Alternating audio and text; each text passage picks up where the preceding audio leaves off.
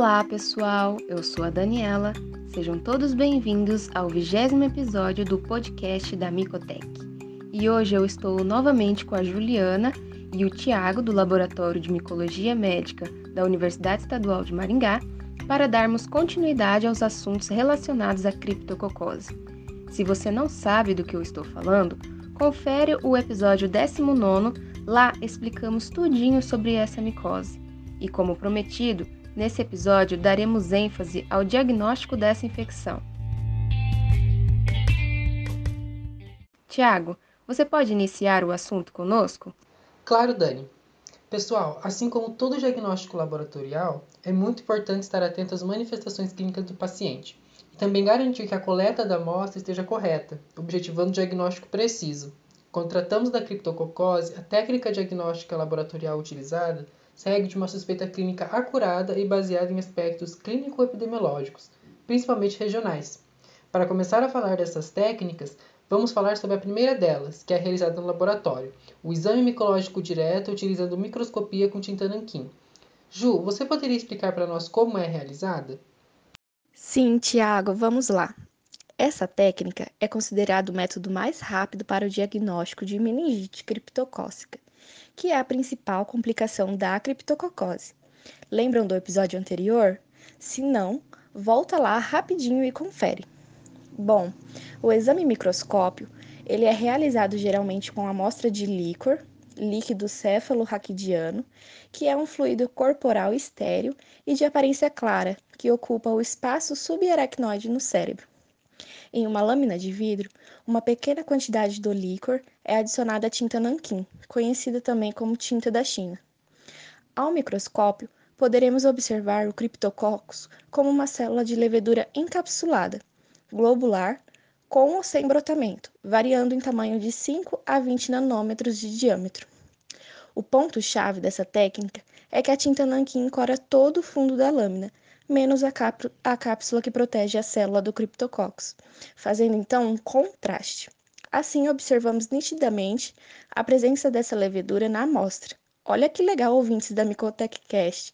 Com o resultado desse simples exame laboratorial, já poderemos contactar o médico sobre uma infecção por criptococcus em seu paciente. Que prático essa técnica, né? Muito legal! Outro método também muito utilizado e considerado padrão ouro no laboratório é a cultura. O criptococcus pode ser cultivado a partir de amostras biológicas, tais como líquor, sangue, escarro e biópsia, e em meios como o ágar Sabouraud ou Niger. No ágar Sabouraud, o crescimento fúngico geralmente é observado após quarenta e oito a setenta e duas horas de incubação, entre trinta a trinta e cinco graus Celsius, e aparecerão como colônias opacas, branco-creme, que podem tornar-se alaranjadas ou castanhas após incubação prolongada. Já no agar Niger, as colônias apresentam-se marrom escuras, fenoxidase positiva com produção de pigmento melanínico. E para diferenciar as espécies Cryptococcus neoformans de Cryptococcus gattii, a maneira mais eficaz é a cultura em ágar contendo canavanina, glicina e azul de bromotimol, conhecido como C G B. O Cryptococcus neoformans geralmente é sensível à canavanina, assim o seu crescimento é inibido, mantendo o meio na cor amarela, que é a cor original. Já o Cryptococcus gattii, ele é resistente à canavanina e consegue se desenvolver e utilizar a glicina em seu metabolismo, resultando em um aumento de pH, que faz com que o azul de bromotimol, que é um indicador ácido-base, mude a cor do meio para uma coloração azul cobalto. E vai aí uma dica prática. Para quem está no laboratório trabalhando com o C G B, o Cryptococcus neoformans às vezes pode alterar levemente o pH desse meio, e aí nós podemos observar uma mudança de cor para um tom de verde claro. Mas isso não significa que se trata da espécie de Cryptococcus gattii. Para que de fato seja o Cryptococcus gattii, é preciso que o C G B fique uma cor azul cobalto, um azul intenso. Também temos outra técnica possível para o diagnóstico da criptococose, o histopatológico, que utiliza fragmentos de tecido do pulmão, da pele, da medula óssea, do cérebro e de outros órgãos. Nesse caso, o fungo é observado como uma levedura que se reproduz por brotamento.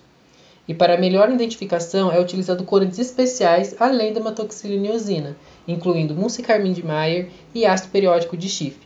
Outras colorações, como Fontana-Masson, que identifica a melanina na parede celular da levedura, ou calcofluor, que se liga à quitina fúngica, ou até mesmo o gromole grocô, que cora a parede celular fúngica, são também utilizados para identificar o organismo a partir de espécimes clínicos.